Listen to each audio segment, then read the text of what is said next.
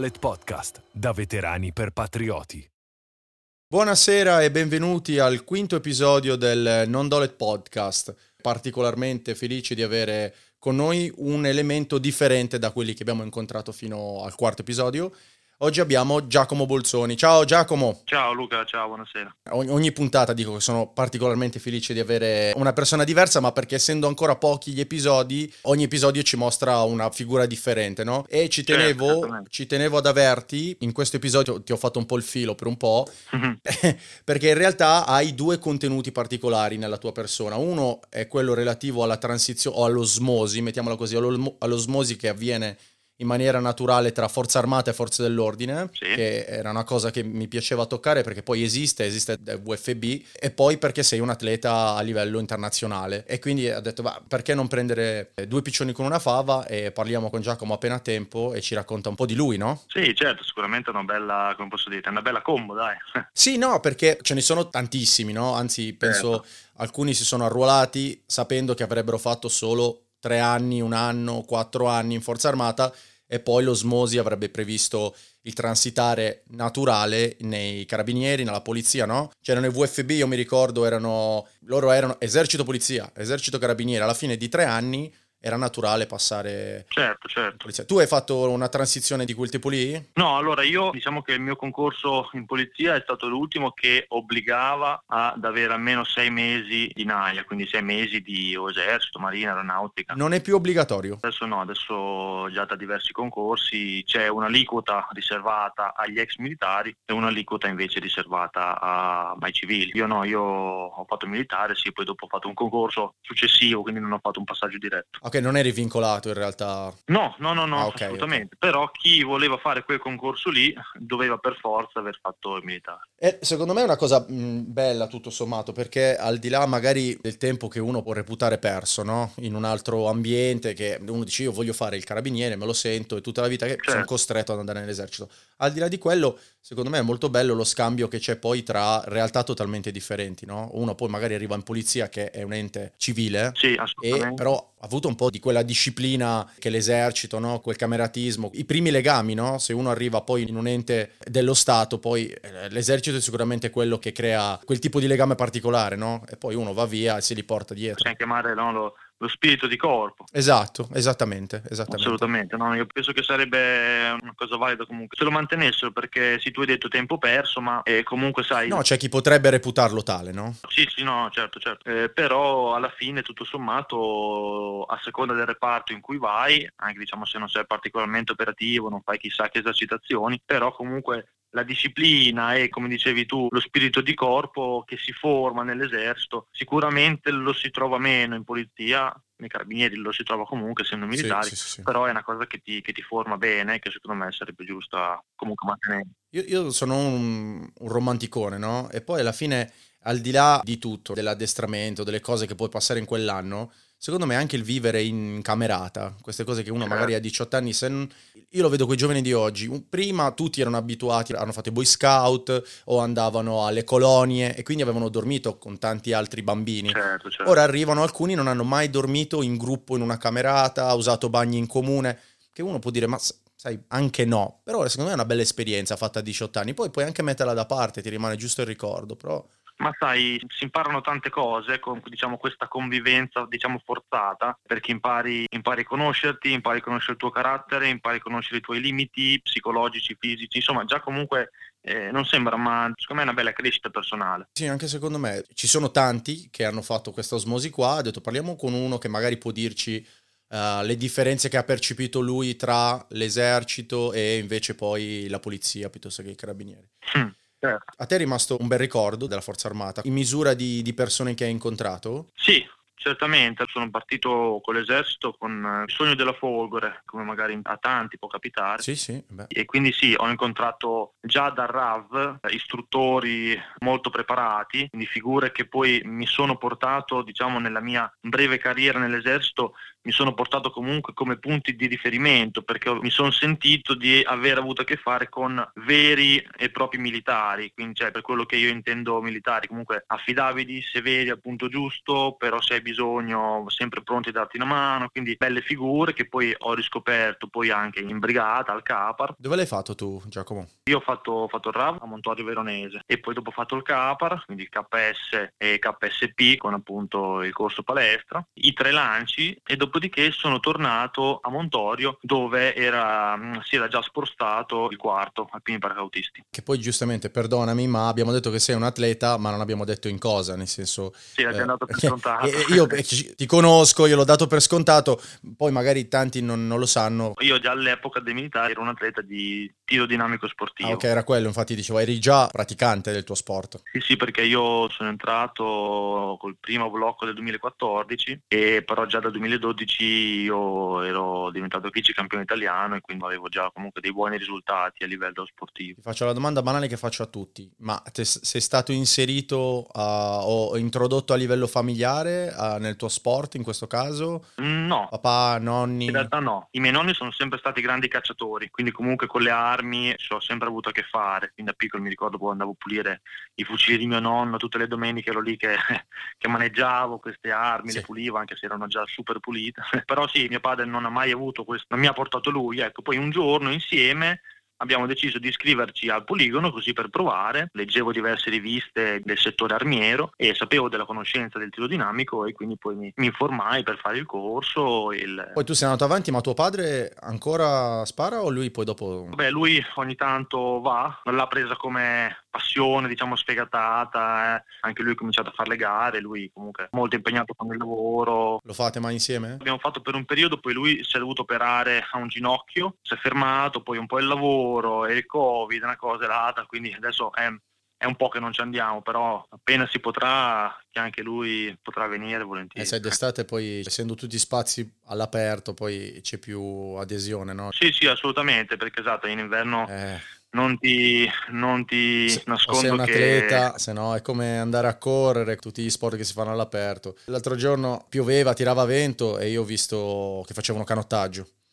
sotto l'acqua, andavano l'acqua sopra, l'acqua sotto eppure andavano avanti. Quindi eh sì sì, beh, se uno è un atleta diciamo di un certo livello è giusto farlo, se uno lo fa per passione, ripeto, in inverno si sta bene anche al caldo in casa. Ecco. Perché quei po- pochi ambienti che ci sono indoor, immagino, cioè, qualcosina c'è. Sì sì, qualcosa c'è, però in Italia sono molto limitati. In paesi come la Russia, che chiaramente eh, hanno dei climi che eh, non, non, permettono tanto ah, la, la, pratica all'aperto, certo. sono molto più sviluppati. In Italia c'è qualcosa, ma la maggior parte sono, sono all'aperto appunto. Quindi tu sei andato al quarto, ma ti è balenato un po' per la testa? di fare altro oltre il brevetto di paragautismo?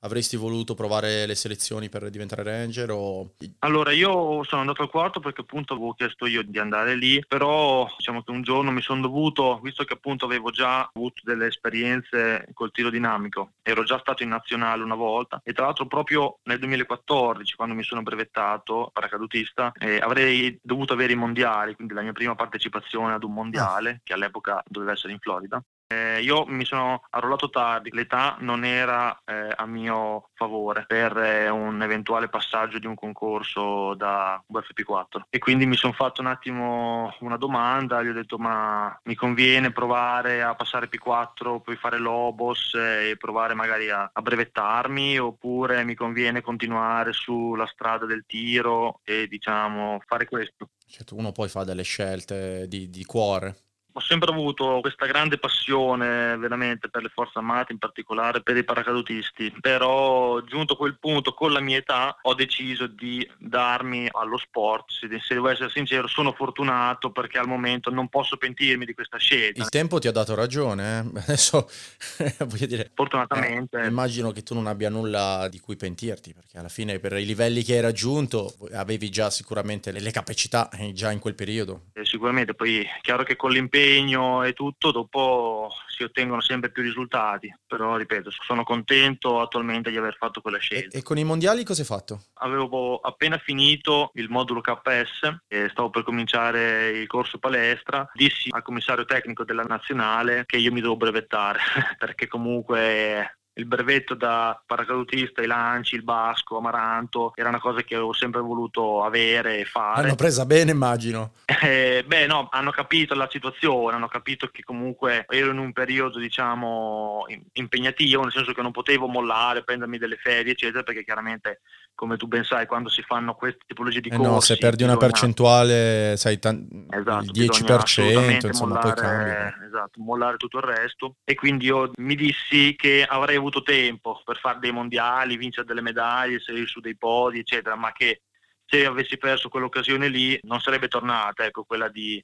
Passava il treno. Esatto, esatto, quella di avere il Basco e quindi decisi quell'anno di saltare il mondiale in Florida. Però trovo che sia molto molto bello, no? Perché alla fine avresti potuto prendere la scelta più semplice, andartene in Florida, arrivederci grazie al Basco, no? Sì, sì, sicuramente sarebbe stata anche una bella esperienza, perché poi tanti mi hanno raccontato, è stato un mondiale molto bello, sicuramente di squadra saremmo saliti anche sul podio, perché poi la mia squadra, quella che era all'epoca, è arrivata terza, dopo gli americani e dopo i filippini. Ah, I filippini? Sì, i filippini, filippini, che uno dice ma, ma chi sono i filippini? Eh, è un paese che hanno una grande tradizione armiera e che hanno delle leggi che permettono di sparare praticamente da quando sono bimbi, ah. perché loro già da 5-6 anni, da quando riescono a tenere l'arma in mano... No, uno non lo direbbe mai, no? Se uno deve, dovesse dire... Ma... No, assolutamente. Infatti tutte le volte che dico Filippine la gente mi guarda e mi dice ma, ma, ma come Filippine? Eh sì, perché ripeto, loro hanno questa tradizione delle leggi che gli permette di sparare veramente da giovane. Ci sono dei paesi storicamente legati alla produzione di armi, alla cultura del tiro sportivo. Io non avrei detto assolutamente le Filippine. Sì, ne- probabilmente neanche io, prima di sapere saperlo.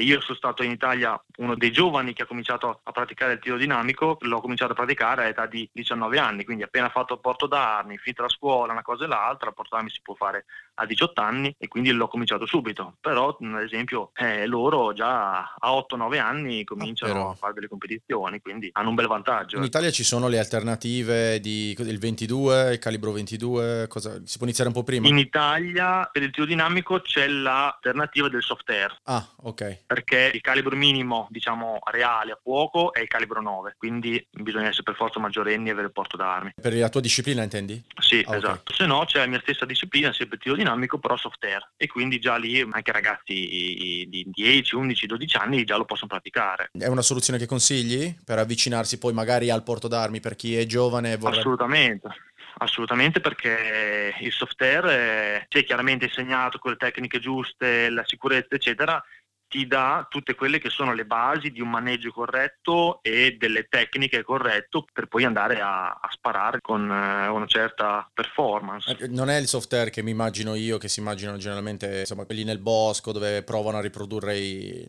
No, è proprio software per tiro dinamico. È un'altra tipologia okay. di software, quindi completamente sportivo, in ambienti, in ambienti chiusi, con sagome che riproducono quelle del tiro dinamico di cartone, quindi non sono simulazioni diciamo di combattimenti come... Una disciplina sportiva. A tutti gli effetti rimane una disciplina associata al CONI, semplicemente in ambito software. Come distanze, come realisticità poi del ritorno su carta è più o meno uguale o bisogna, insomma, devono accorciare un po' le distanze? Vabbè, ovviamente le distanze sono molto inferiori perché comunque eh, le pistole soft air hanno chiaramente una gittata e una precisione molto molto inferiore rispetto a quelle vere, però si usano bersagli un po' più piccoli ah, okay, e, e, ci, e, si riesce comunque okay, a, a, fare dei bei percorsi, sì, sì, belli veloci, in cui comunque fanno anche diverse competizioni, magari in paesi, soprattutto nel sud-est asiatico, dove magari le armi non sono, in alcuni paesi non ce ne sono così tante, lo praticano tanto perché appunto poco costoso e comunque molto divertente, molto, molto facile diciamo da mettere in pratica alla fine. Ti senti di consigliare a un giovane che magari si vuole avvicinare al mondo del tiro già in età un po', sì, sì. anche magari a livello economico, perché immagino non sia proprio economico sì. poi iniziare a sparare tanti tanti colpi. Io lo so, ti faccio una domanda un po' così, ma lo so purtroppo quali sono i costi. I costi sicuramente non sono bassi, soprattutto per un giovane che magari non lavora, studia, si deve appoggiare ai genitori e invece il software ovviamente con una spesa di un centinaio di euro di arma e un minimo di buffetteria, comunque con meno di 200 euro, qualche pallino, uno riesce già a fare tutto. Ecco. ecco diciamolo magari poi ai giovani che ascoltano il, il assolutamente, sfruttiamo anche questo mezzo, sai, magari uno dice ma devo aspettare 18 anni, si può fare anche prima. Assolutamente, l'idea del tiro dinamico perché magari adesso viene anche un po' più pubblicizzato a livello social così, eh, chiaramente il software già da ragazzetti è un'ottima alternativa Tu in realtà sei andato dritto a fuoco, perché magari non c'era storicamente ancora quella possibilità lì. Ho praticato soft air, però quello che, di cui parlavamo prima, diciamo della simu- in una squadra di, di soft air con le simulazioni. Quello un po' più ludico e meno sportivo. E ho cominciato a sparare in realtà comunque a fuoco da giovane, perché a 16 anni con la 22, perché in Italia dai 16 anni è consentita il tiro con la 22, dai 16 ai 18, che è lì che ho imparato un po' a sparare con della precisione, quindi statico da fermo e al, in linea, diciamo. I fondamentali?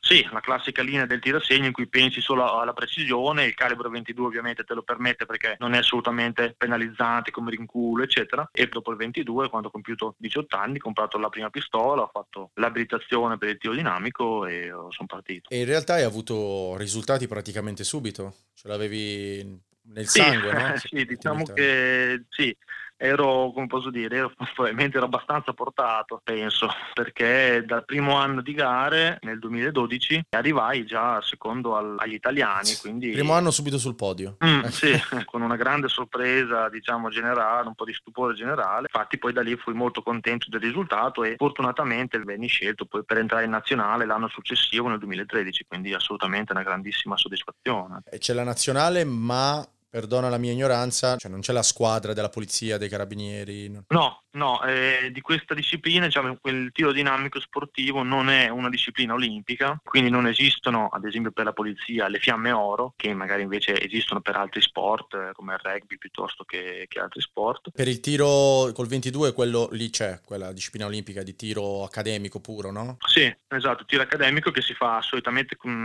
la disciplina è la P10, quindi con armi ad aria compressa. Ah, esatto, ad aria compressa, esatto. Oppure con carabine eh, ad aria compressa sempre 10 metri, comunque ci sono altre discipline, tra cui poi anche il tiro a volo. Ah, chiaro. Quindi anche con i fucili d'anima liscia. Il biathlon, quando sciano e sparano, è anche quella aria compressa o hanno... No, no, biathlon, quelle 22. Ah, ok. Quelle 22 molto complessa come disciplina perché ovviamente... Eh beh, si fermano e sparano con gli sci, insomma. Eh sì, molto, molto fiato, molta concentrazione e comunque bisogna spingere anche. C'è tanto nel nord Europa? Sì, sì, sì, assolutamente. E quindi niente, tu in pratica hai terminato la tua ferma, hai fatto il concorso in polizia e dove ti hanno mandato poi da Verona? Sì, esatto, io ho finito l'esercito, poi ho fatto un passaggio in cui per qualche mese non sono usciti i concorsi per la polizia e quindi in alternativa all'esercito ho cominciato a fare la guardia giurata. Ah, eri congedato proprio? Sì, sì, ah, congedato. Ok, beh non hai mollato però perché tanti poi eh, vengono fagocitati dal mondo del lavoro, giustamente perché esatto, uno deve esatto. anche mangiare e poi dicono guarda tutte le ambizioni che ho di entrare nelle forze dell'ordine lo mettono da parte perché hanno da pagare. Eh, chi, sì, esatto. No, io avevo chiesto di essere raffermato nell'esercito, però per un discorso di età, punteggi, eccetera, purtroppo non sono rientrato nella rafferma, quindi con diciamo mia come posso dire, grande sorpresa e un po' di dispiacere, eh, sono stato congedato e quindi poi dopo mi sono... Nonostante i meriti sportivi, che tra l'altro spesso so che vengono, cioè, probabilmente non essendo la tua disciplina riconosciuta, non ti potevano riconoscere i meriti sportivi. Sì, probabilmente sì. In realtà questi meriti sportivi mi servirono per entrare. Nel mio bando fu proprio grazie a quei meriti sportivi che riuscì a salire tanto la graduatoria ah, ah, chiaro, e a rientrare, chiaro. perché avevo già fatto due o tre domande per l'esercito. Solo l'ultima, la terza mi sembra, grazie ai meriti sportivi riuscì ad entrare. Comunque sì, nonostante tutto, alla fine venni congedato, all'epoca ero impegnato in strade sicure a Verona, venni congedato, poi mi assunse una compagnia di guardie giurate nella mia provincia, Modena, e da lì poi cominciai a fare questo lavoro in attesa di un concorso per la polizia che poi uscì, ovviamente uscì, e però venne bloccato perché ci furono un po' di brogli. Veramente? Eh sì, ah. sì, sì, sì, sì. Posso dire fortunatamente perché io i primi test che vennero poi annullati non li passai. Perfetto, quindi. Esatto, andai alla scuola di Alessandria e non li passai. Poi dopo un anno mi arrivò una mail, c'era la possibilità di rifarlo. Subito ero un po' demoralizzato, poi ci pensai un attimo, dissi che comunque era anche questa era un'occasione da non perdere Beh. perché non si poteva lasciar correre e quindi andai poi all'Aquila, alla scuola della finanza, per fare i test e li passai. Il secondo giro li passai e poi dopo qualche mese, parliamo di luglio 2017, partì per la scuola Levi Agenti di Peschiera del Garda. È già qualche annetto che sei dentro, sei più un veterano del law enforcement praticamente adesso più che del, della forza armata. Ah, assolutamente sì, perché in realtà esercito dopo un anno appunto venni, congedato e adesso sono già quattro anni che sono, sono in polizia. Abbiamo sempre l'ottica quando parli con qualcuno del pubblico che quanto più lungo è il tempo che ha trascorso nel, nel suo reparto, eh, uno diventa anziano e acquisisce competenze, in realtà poi fuori nel mondo civile è esattamente il contrario, nel mondo civile le aziende dicono se ogni due anni non cambi azienda, in realtà non stai crescendo professionalmente. E, esatto, e, esatto. e quindi in realtà io, la gente dice no, ma sai, sono stato poco nell'esercito, ho fatto tre anni, me ne sono andato. Per il mondo civile in realtà tre anni sono un'enormità se in quei tre anni hai appreso competenze nuove, no? Quindi un anno è, in realtà è un buon tempo, sicuramente tu da zero a quei a 365 giorni in mezzo hai fatto tante cose nuove, quindi... Assolutamente, assolutamente. Ho avuto la fortuna di conoscere un sacco di persone, di mettermi alla prova fisicamente, mentalmente,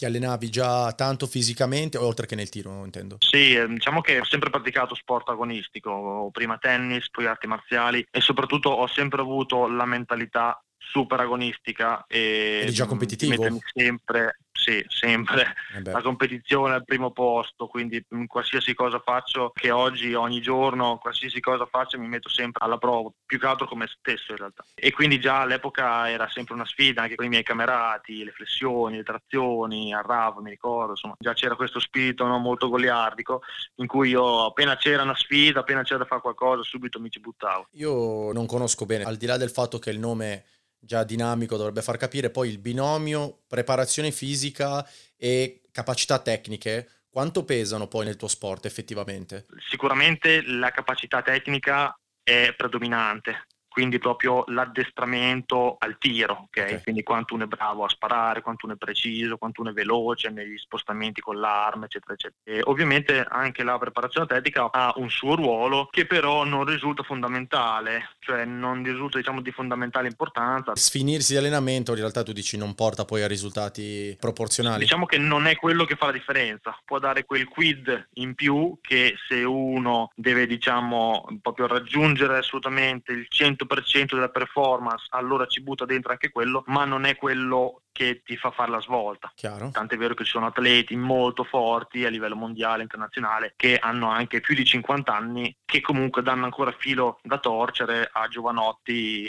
di, di, di 20, 25, 30 anni come me. Basta vedere, non so mm, Mikulek. Esatto, lui ad esempio, lui è sempre stato un, un fenomeno. E la figlia adesso c'è, no? Sbaglio che la figlia è una campionessa. Sì, sì, anche lei fa le stesse discipline del padre, quindi trigun, pistola, fucile a canna rigato, quindi carabina in calibro 223 e poi fucile da in calibro 12. Poi lui se lo vedi sembra un vecchietto da bar e inoffensivo. Eh, Poi sì. armi in mano. Però se vedi sparare, eh, cambi idea. Sì, infatti consiglio a tutti quelli che, che, insomma vogliono farsi un po' di cultura a riguardo di andare a vedere un po' Mikulek. E, e invece poi tuo saltare da esercito a guardia giurata a polizia, come ti sei trovato? Cioè il mondo era totalmente differente o poi alla fine dici guarda in realtà poi tutto il mondo è paese, come, come l'hai vissuto quel periodo? Sai, l'esercito come abbiamo detto all'inizio ti fa crescere, trovi una, una crescita personale, almeno io l- l'ho sentita molto questa crescita personale, il fatto di affrontare nuove sfide, di conoscerti, di superarti sempre di più, eccetera, eccetera. La guardia giurata sicuramente purtroppo a mio parere in Italia sono un po' sottovalutate, nel senso che comunque se ci fosse più formazione per loro e fossero sfruttate in maniera migliore, sicuramente farebbero, sarebbero molto più utili. Sì, no, possiamo dirlo liberamente, perché alla fine in Italia sono un po' su queste figure qua, non me ne vogliano gli esperti di categoria, c'è il gioco al ribasso, no? Cercano di risparmiare, li fanno lavorare fuori doppi turni, poi tanto io lo so che sicuramente qualcuno ascolta il podcast, quindi lo sappiamo, sappiamo che purtroppo c'è no, questo no, così, fenomeno così. qui dove non gli viene riconosciuto, tante volte si assumono molte responsabilità, poi di più di quelle che in realtà dovrebbero, che sarebbero le, eh, confacenti al loro ruolo, quindi ne approfitto anche per ringraziare queste persone persone che poi tutta la formazione la devono pagare di tasca propria perché c'è... Eh sì, sì, sì, in realtà le aziende private, appunto gli, istituti di vigilanza... Ti vogliono già abile arruolato, no? GPG con uh, le autorizzazioni investono poco nella formazione, anche se comunque, sai, io mi rendo conto adesso facendo il poliziotto, uscendo di volante, cioè in pattuglia così, spesso no, hai a che fare magari con, con, la guardia giurata per la spaccata piuttosto che per, per la rapina. E... Ce n'è tanti sul territorio, eh? ne abbiamo tanti. Assolutamente, eh, però potrebbero essere molto più valorizzate e molto più utilizzate se solo appunto non ci fosse questa, sempre questa gara al ribasso del contratto sempre al, al prezzo più basso e quindi stipendi più bassi e quindi formazione più bassa eccetera eccetera. Adesso sarà un luogo comune, no? però poi in Italia si investe in qualcosa quando si percepisce la necessità o quando avviene qualcosa che ha creato un danno, no? Quindi tendiamo invece che prevenire, preferiamo riparare. Ed è secondo me un concetto sbagliato perché poi dicono, ah ok, aumentiamo la responsabilità delle guardie giurate quando percepiscono che magari c'è un eccesso di criminalità o sul territorio c'è poco controllo, allora esatto. dicono, beh in questo determinato caso diamo più potere a queste figure invece di darglielo magari a monte e addestrarli perché abbiano più competenze. Poi magari... Esatto, ma soprattutto questo, cioè il problema è che non basta dargli maggiori responsabilità, eh, ci vuole un addestramento, ci vuole una formazione, ci vogliono Continua, mh, mm, anche una salvaguardia a livello comunque economico, perché io mi ricordo all'epoca lavoravo magari 4-5 notti di fila e io non superavo mai 1000 euro. Chiaro. di stipendio. Magari facevo Tante notti. diverse eh, sì, notti sì. che possono essere più o meno diciamo, impegnative perché magari c'è quello che guida, c'è quello che sta fermo nel suo gabbiotto all'interno di, di un qualche sito.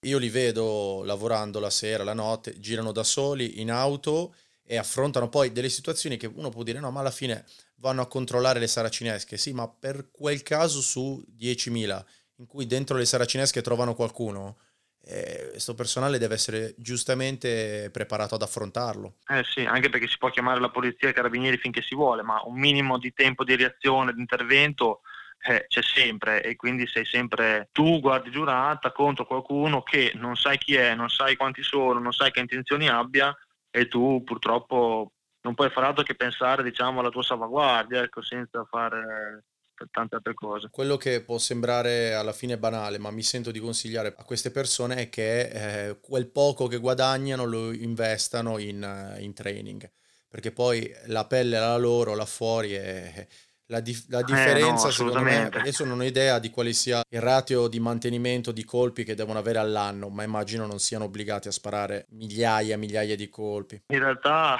in realtà, non so se è meglio dirlo o no, ma sono come per noi della polizia, quindi dovrebbero essere teoriche 3-4 volte all'anno, che non va tanto bene. No, è impensabile. Per una persona che deve maneggiare eh, degli arnesi così complicati, no, no, quattro volte vuol dire che deve andare ogni tre mesi. Sì, ogni 3-4 mesi. Veramente, veramente poco, no? Anche, anzi... Non può essere accettabile. Quello che mi chiedevo è tu come convivi da agente, poi da atleta, che quello che mi sentivo di chiederti, visto che tanto sfruttiamo l'occasione, io so palesemente che non è che si faccia a causa ovviamente non della polizia, non di un ente particolare, ma dei fondi che sono sempre di meno, si fa poco training, no? Certo. E tu sei sicuramente la persona che può dire qual è la differenza tra impegnarsi o aumentare poi la frequenza del training è il non farlo, no? Eh, certamente. Allora, io, io credo che andrebbero diversificate un po' i ruoli, no? Io posso capire che se parliamo di polizia, un agente, comunque un collega impiegato all'ufficio passaporti, sì. dico per dire, non può avere lo stesso rateo di addestramento al fuoco piuttosto che tecniche operative, piuttosto che difesa personale di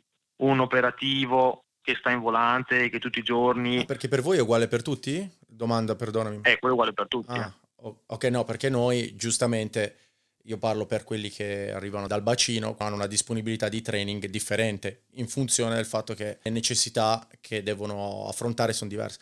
Non pensavo che voi aveste un trattamento che è bello in linea teorica. Eh sì, però a livello pratico serve a poco, cioè adesso che tu mi addestri il collega che sta allo sportello dell'ufficio migrazione come mi addestri il collega che sta alle volanti e si fa il turno in quinta, secondo me va tanto bene, nel senso che dovrebbe essere un po' diversificata la cosa. Magari andrebbe creato uno standard giustamente uguali per tutti che garantisca una base, però piuttosto che togliere a loro sarebbe il caso che incrementassero a voi. Assolutamente, no, io non dico di togliere a nessuno, ma dico di diversificare quantomeno un attimino gli addestramenti. Ad esempio una cosa che nell'esercito io reputo intelligente sono le prove di efficienza fisica, che invece in polizia non esistono. Ma forse solo per il NOx? Non lo so, questo non credo. Per entrare, suppongo. Ma... No, no, io dico proprio prove cioè, di... Quelle che facciamo noi annualmente, la verifica annuale o periodica. Di mantenimento, esatto. E anche lì non dico che sempre il solito addetto allo sportello dell'ufficio immigrazione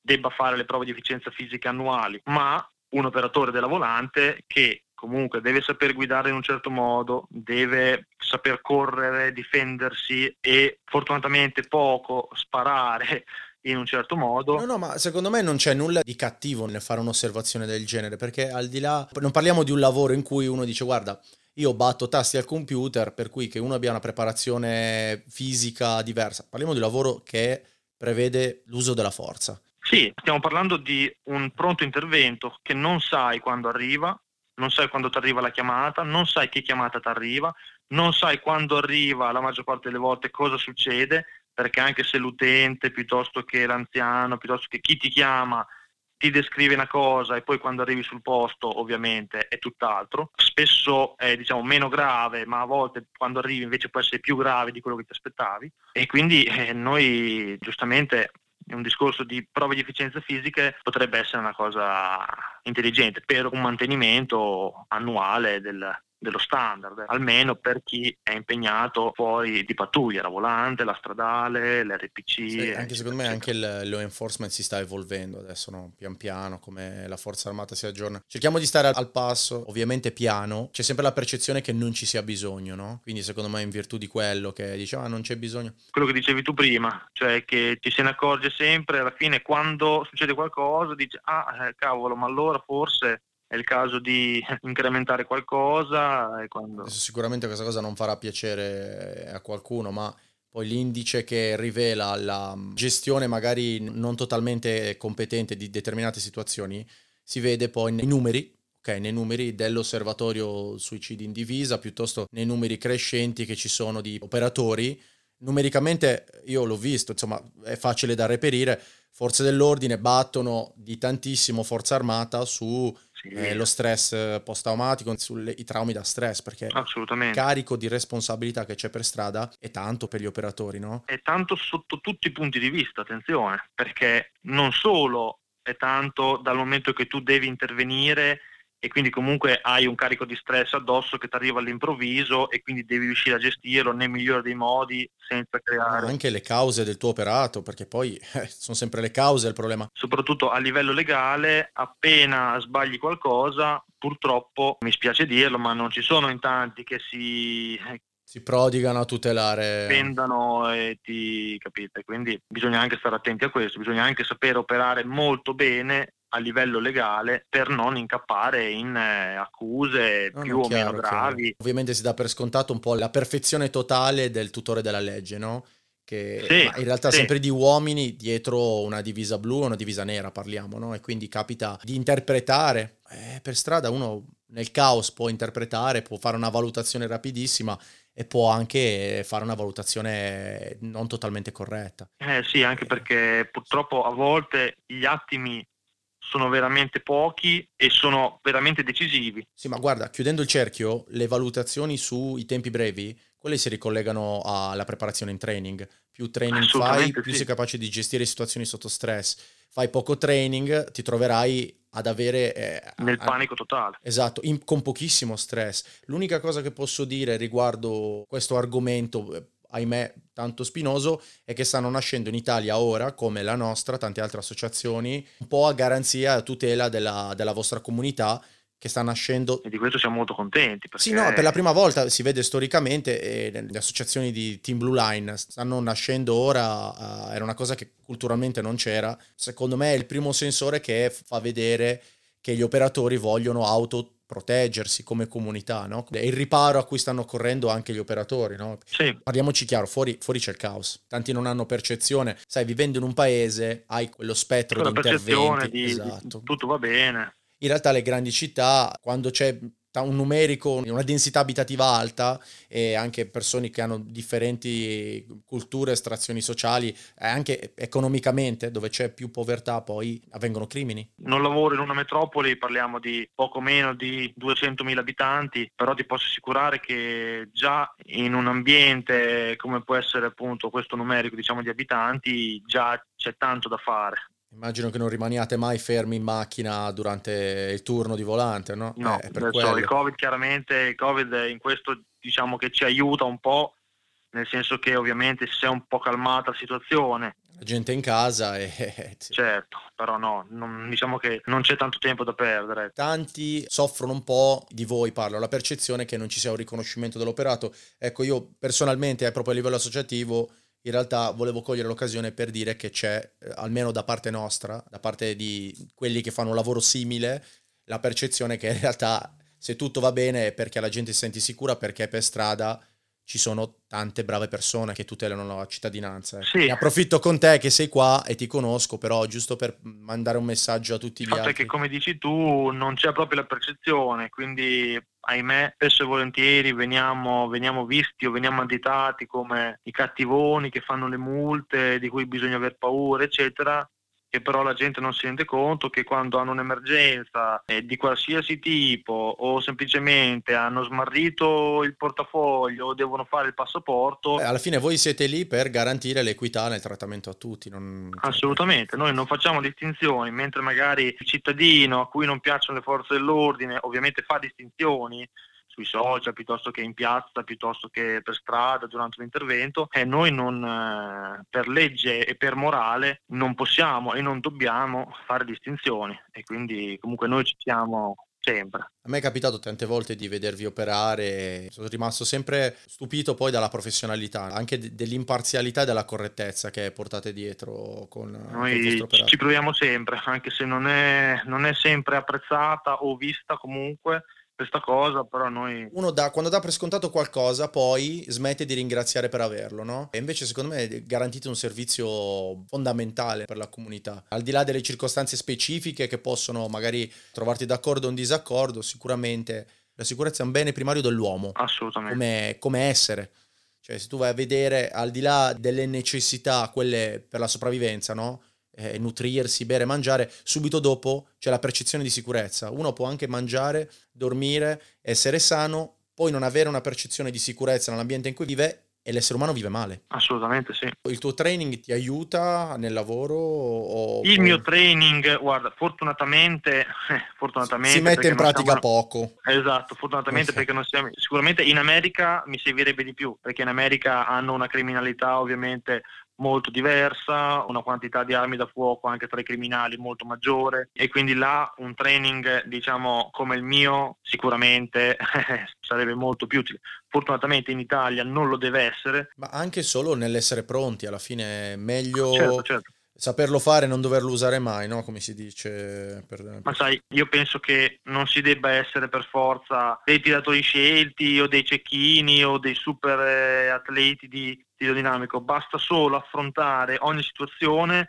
con una forma mentis corretta, cioè senza abbassare mai la guardia e quindi, eh, come posso dire, a volte la gente ci vede magari rudi, eh, ci vede un po' seri, eh, ma perché noi non sappiamo mai che abbiamo di fronte. Certo, e poi stai valutando mille eh, incognite no? in quel momento. Aspetti. Certo. Perché il cittadino sa chi ha di fronte, perché vede uno con una macchina della polizia, con dei carabinieri, con una divisa, ok? E quindi sa chi ha di fronte. Ma io, che non ti conosco, non ti ho mai visto, eccetera, io mi devo aspettare di tutto da te e quindi devo prendere tutte le precauzioni per salvaguardarmi. E quindi è così.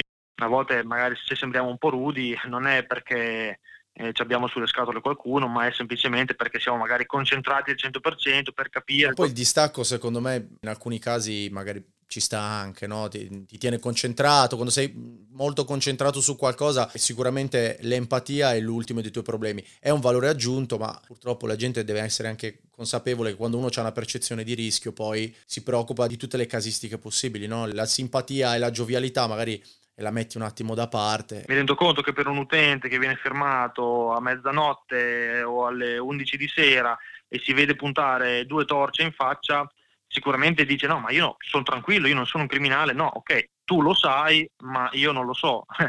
Perché sai, tante volte uno poi non, non avendo mai fatto training dall'altra parte, non sa che poi in un autoveicolo buio uno ha bisogno di sapere cosa c'è dentro per sapere cosa aspettarsi, né di più né di meno. Eh non è cattiveria o, chissà Ci mancherebbe, cosa. via. Penso che poi alla fine l'intelligenza umana delle persone, a me capita di essere fermato e ti dico, quando mi fermano, io non è che faccio le feste, ma sono contento che ci sia un controllo del territorio. Certo, e certo. passo lì quei 5 minuti con cortesia e ti dico, in oltre 30 anni di vita normale, cioè io sono una persona che gira normalmente come tutti gli altri cittadini, non ho mai avuto un, un problema con le forze dell'ordine. Mai. In tutta Italia, ho girato in Italia, ho girato anche nel mondo, non ho mai avuto problemi se da persona civile ti comporti al 99,9% dall'altra parte trovi civiltà, a mio parere, mio personale. Anche perché io, come tantissimi altri miei colleghi, la regola principale che utilizziamo in un controllo su strada è sempre cosa vediamo dall'altra parte, cioè come si pone un utente nei nostri confronti. Perché se un utente, anche se ha sbagliato, fatto un sorpasso piuttosto che stava al cellulare, non lo so, dico cose stupide da, da codice della strada, no? Certo si pone in maniera diciamo corretta, quindi ammette di aver fatto l'errore, dice guardate avete ragione, eh, sono in torto, si pone in una maniera corretta, io sfido tantissimi colleghi a volersi accanire su una persona che comunque ammette di aver fatto un errore, eccetera, eccetera. Quindi basta solo voglio dire, anche l'intelligenza, perché noi se ti abbiamo fermato è perché abbiamo visto che facevi qualcosa. Se tu poi cominci a dire no, ma non è vero, non stavo al cellulare e ci cominci un po' a prendere in giro e allora lì cominciano a cambiare un po' le carte in tavola. Un po' si mette poi magari in dubbio anche il lavoro, la correttezza degli altri. Io... Eh, capito. Eh, quindi... Niente, vabbè, ogni, purtroppo la, la casistica umana è infinita ed infinita, insomma, possibilità... Assolutamente prevedibile. Ascolta Giacomo, ti volevo fare una domanda. Io, eh, come da atleta di un certo livello, riesci a gestire bene poi eh, lavoro, famiglia, sport? Con che frequenza poi ti alleni? Com'è l'impegno di un atleta internazionale? Qual è attualmente? Adesso lascia stare l'emergenza Covid, certo, parliamo certo. Di, di pre-Covid. Allora, lavoro su turni, turni in quinta, che mi permettono fortunatamente una regolarità anche a livello di giorni di riposo e quindi riesco a programmarmi abbastanza bene i miei impegni eccetera eccetera. Ovviamente se mi capita qualcosa al lavoro che devo fare straordinario lo faccio però riesco a gestirlo abbastanza bene. Per un discorso di gare magari internazionali così solitamente utilizzo le mie ferie quindi Beh, diciamolo perché alla fine uno eh... sì sì sì utilizzo le mie ferie. Le fiamme oro non essendo appunto disciplina olimpica mi passano i giorni per gli appuntamenti con la nazionale, che però è ad esempio quest'anno,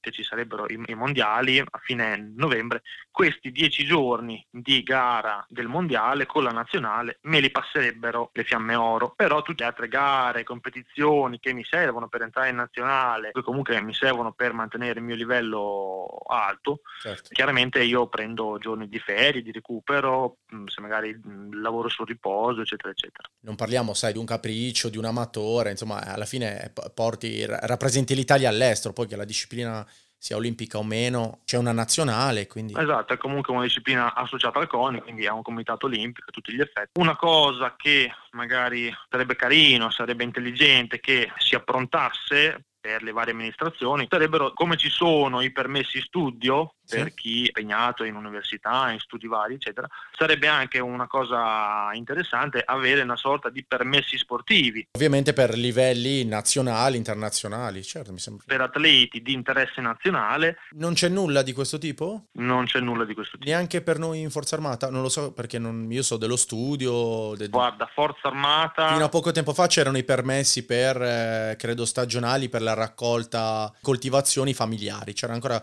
c'erano strascichi di questo tipo qui. Insomma, se uno va alla raccolta delle olive, credo, adesso no, poi mi correggeranno gli più esperti, c'erano dei giorni se a livello familiare la tua famiglia aveva della terra e prodotti agricoli. Sì, effettivamente sarebbe una scelta intelligente magari di fornire anche, avere la possibilità di farlo extra lavorativo, insomma. Sarebbe molto apprezzato, assolutamente. Noi ci proviamo, magari qualcuno ascolta questa cosa un Uno domani... ci ascolta e ci pensa. Ti volevo dire, ma attualmente come palmarès come stai messo? Come, dove stai nel ranking? Sono quattro volte campione italiano, l'anno scorso mi sono riconfermato per la quarta volta. L'ultimo mondiale a cui ho partecipato nel 2017, che poi è l'unico mondiale a cui ho partecipato, eh, mi sono classificato ottavo. Beh. Ottavo, insomma, posso dire tra comunque professionisti filippini esatto filippini a go-go e americani che sono molto molto forti posso dire che io ero diciamo l'unico non professionista e quindi ah, loro eh, riescono a vivere di quello sport? in America assolutamente sì ah però e nelle Filippine, cioè, Filippine è un paese che o sei tanto ricco o sei tanto povero. Ah, okay. E quindi chi lo fa di solitamente non è tanto povero e quindi è l'altro. Comunque anche lì poi eh, escono sponsor, eccetera, eccetera, quindi poi se uno è bravo anche con gli sponsor a livello internazionale riesce a, ad avere buoni, buoni benefit. In Europa invece chi abbiamo forte, oltre, oltre te?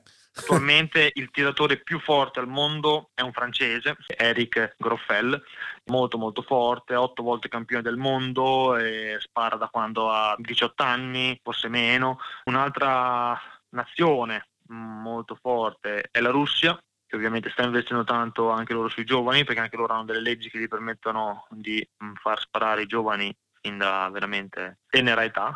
Ah, ok. Poi ci siamo noi potranno darmi del fazioso, però c'è sempre quella visione semplicistica di armi da fuoco uguale violenza, no? Poi parliamo di sport puro, no? Le armi sono a tutti gli effetti armi vere con munizionamento reale, quindi non sono armi finte, armi giocattolo, eccetera, eccetera. Però vengono utilizzate innanzitutto in totale sicurezza, che è una delle cose che ti insegnano proprio al corso basico di abilitazione per il tiro dinamico, quindi assolutamente in totale sicurezza. A tutti gli effetti è uno sport e quindi viene affrontato affrontato come qualsiasi altro sport con sponsor, eh, squadre, team, club eccetera eccetera. In Italia sta crescendo la fruizione di queste tipologie? O... Assolutamente, in Italia sta crescendo sempre di più, tante aziende anche leader del settore armiero stanno sempre spingendo di più anche a livello di sponsorizzazioni e marketing. Sui social ovviamente sta sempre prendendo più piede, quindi io non posso essere che contento, come anche tutti i vari appassionati del mondo appunto delle armi.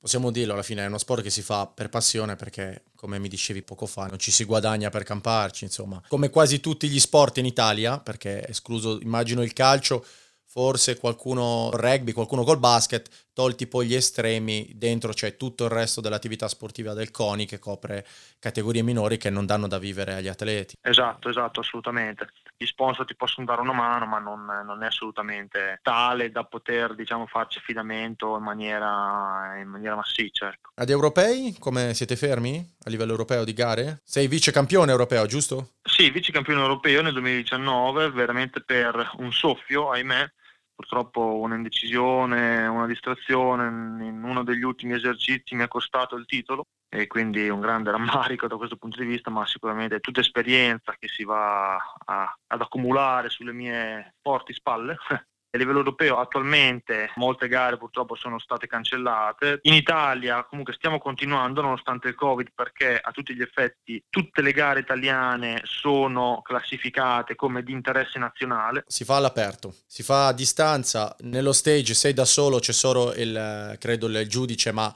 a diversi metri che ti guarda. Cioè, eh, no, no, è in totale sicurezza, poi come hai detto te, essendo uno sport all'aperto No, perché è uno sport che lo permette, ecco, non, non, è uno sport di contatto, insomma, si fa nei poligoni all'aperto. E quindi in Europa siamo messi così, in Italia stiamo continuando, fortunatamente, in attesa che entro la fine di giugno venga confermato il mondiale per la fine di novembre in Thailandia. Diciamo, entro una decina d'anni ce la facciamo a portare a casa una, una vittoria mondiale? io spero prima di una decina d'anni, no? tu conta che noi facciamo un mondiale ogni tre anni. Ah. E quindi io spero anche prima, io già quest'anno diciamo, mi sto impegnando molto per ottenere grandi risultati. Ovviamente i competitor eh, sono agguerriti, sono professionisti, sono certo. più giovani e tutta una serie di cose, ma noi non, non ci arrendiamo. Abbiamo mai vinto storicamente? A livello mondiale abbiamo avuto qualche soddisfazione diciamo, sul podio, ecco. Okay. Quindi secondi, terzi posti a livello mondiale se parliamo di singoli. A squadre ci siamo sempre piazzati molto bene a livello europeo e mondiale. A livello di singoli, diverse vittorie a livello europeo e diversi piazzamenti sul podio a livello mondiale. Bene, beh, alla fine fa, fa piacere, per poi è uno sport minore del quale poi si parla tanto e adesso se qualcuno magari qualche amatore sentisse il, il, podcast e volesse, fai degli stage, fai giri per l'Italia, dove ti trovano se uno vuole sparare con te? Allora, beh, io eh, ovviamente giro maggiormente il nord Italia, io abito in Emilia Romagna, e però giro comunque per quello che posso la Lombardia. E Pubblicizzi sui tuoi social? Sì, pubblicizzo sui miei social, eh, sì, sono istruttore federale, quindi riesco a rilasciare anche i certificati che permettono di cominciare appunto no, l'abilitazione per quello che è il tiro dinamico. Per chiunque si volesse avvicinare, io cerco sempre di, di, rispondere a tutti, comunque anche sui vari siti della Federazione Italiana Tiro Dinamico Sportivo ci sono tutti i campi associati e i club e quindi si può eh, andare a vedere qual è magari il club più vicino. Sì, no, beh, giustamente uno magari prima prova e poi vede se è nelle sue corde come sport piuttosto che, non so, il tiro con l'arco, altre cose che uno deve provare per vedere sì, se piace. Sì, sì, sì. Poi, detto ciò, arriva un punto in cui ti devi affidare a un professionista. Io dico sempre due cose sostanzialmente che devi valutare. O è una persona che veramente da tanti tanti anni pratica quella disciplina, a prescindere da quale sia, e pur non essendo arrivato al top è sempre stato lì, ok, diciamo so, tra, tra i primi, oppure è un giovane che ha bruciato le tappe e comunque ha portato a casa immediatamente dei risultati. Quindi da una di queste due figure devi andare ad apprendere. E sì, assolutamente. Quindi giustamente secondo me un punto di riferimento poi ci vuole, noi allegheremo per quel poco che, che, possiamo fare i tuoi social, così magari ti seguono e se Grazie. si vogliono avvicinare al tiro o se vogliono conoscere lo sport vengono anche a seguire, se vogliono venire quando sarà possibile, immagino adesso no, a venire a fare il tifo per la nazionale di tiro, insomma adesso immagino non, sia permesso il pubblico. E... Ovviamente adesso il pubblico non è permesso, ma normalmente si può venire a vedere, ovviamente muniti di cuffie e occhiali, quindi protezioni diciamo, audiovisive. Sono anche competizioni molto, appunto, molto dinamiche, molto di- divertenti. E non sono noiose, lo possiamo dire, io l'ho visto, molto veloce, molto bello, e lì vedi quanto controllo, quante capacità, perché poi sono capacità fini, secondo me è molto bello, al di là che può piacere o non piacere, è un'espressione di capacità molto alta per l'uomo e io lo consiglio sempre, anche solo andare a vedere. Tanto sì, è molto, è molto tecnico. Gli amanti dello sport puro, poi uno vede un po' di tutto, no? dal, dal curling, noi siamo italiani, io mi ricordo eh, mio nonno e i miei zii, qualunque fosse il fine settimana in cui andavo a trovarli, loro facevano il tifo per qualcosa. Certo, che certo. fosse tennis, che fossero le bocce, loro in televisione guardavano lo sport e facevano il tifo, perché alla fine quando uno ama lo sport, a prescindere dallo sport, può, può fare il tifo per qualcuno, no? Ti volevo ringraziare per averci raccontato un po' queste tue esperienze così, come ti sei avvicinato al tiro. Ti volevo ringraziare per il risultato che stai portando in giro per il mondo, a livello proprio di, di italiano nel mondo. e ti volevo ringraziare in ultimo, ma non ultimo, per il servizio che presti poi ogni giorno, che è banale, però per strada, insomma, ecco, anche per quello. Cerchiamo sempre di fare del nostro meglio anche, anche lì. E anzi, vorrei sfruttare, e uso questo aggettivo però nel migliore del senso possibile, te come apripista per altri veterani del law enforcement o ex militari che sono transitati nelle forze dell'ordine che vogliono venire a raccontarci la loro esperienza, perché poi tanti stanno ascoltando i podcast, adesso lo possiamo dire eh, questo, nel quinto episodio, e si aspettano storie di guerra. In realtà il podcast non nasce certo, per quello, certo. ma nasce per raccontare esperienze che possono essere positive, possono essere negative, poi ci, semplicemente ci piace saperle, no? Noi volevamo dare la possibilità a qualcuno di raccontare le proprie esperienze. E quindi adesso che siamo al quinto vorrei utilizzare proprio te per dire che insomma eh, vorremmo vivamente avere anche i tuoi colleghi che ci raccontano altro dalle vostre specialità, dei vostri sforzi, insomma eh, chiunque voglia può contattarci e noi gli diamo spazio per, per parlare. Luca, io guarda, ti ringrazio ovviamente per la, per la possibilità, perché comunque insomma nelle altre puntate ci sono stati veramente dei personaggi significativi, dei veterani veri, quindi sono veramente orgoglioso di poter partecipare. Sai qual è il fil rouge che ho trovato? La passione. Perché al di là dei risultati o dell'ambiente in cui la esprimi, quando c'è passione uno arriva all'apice no, del... Assolutamente sì. e quindi ho detto, ma d'accordo. tu non, sconvolgi per niente poi, il, secondo me, il podcast, anzi sei semplicemente di un'altra parrocchia, però con la tua passione sei arrivato in cima per la tua categoria. Certo, certo metterò i tuoi social è a disposizione di tutti quelli che volessero un po' seguire te la tua disciplina e spero che ci sia occasione ancora perché tu torni, magari ti rinvitiamo appena vinci un europeo o un mondiale, ci racconti com'è stato e, e ci ritroviamo più allora avanti. speriamo il prima possibile. Allora grazie ancora. Grazie a te Luca. Ciao, una buona serata Giacomo. Ciao, a presto. Ciao ciao, grazie mille.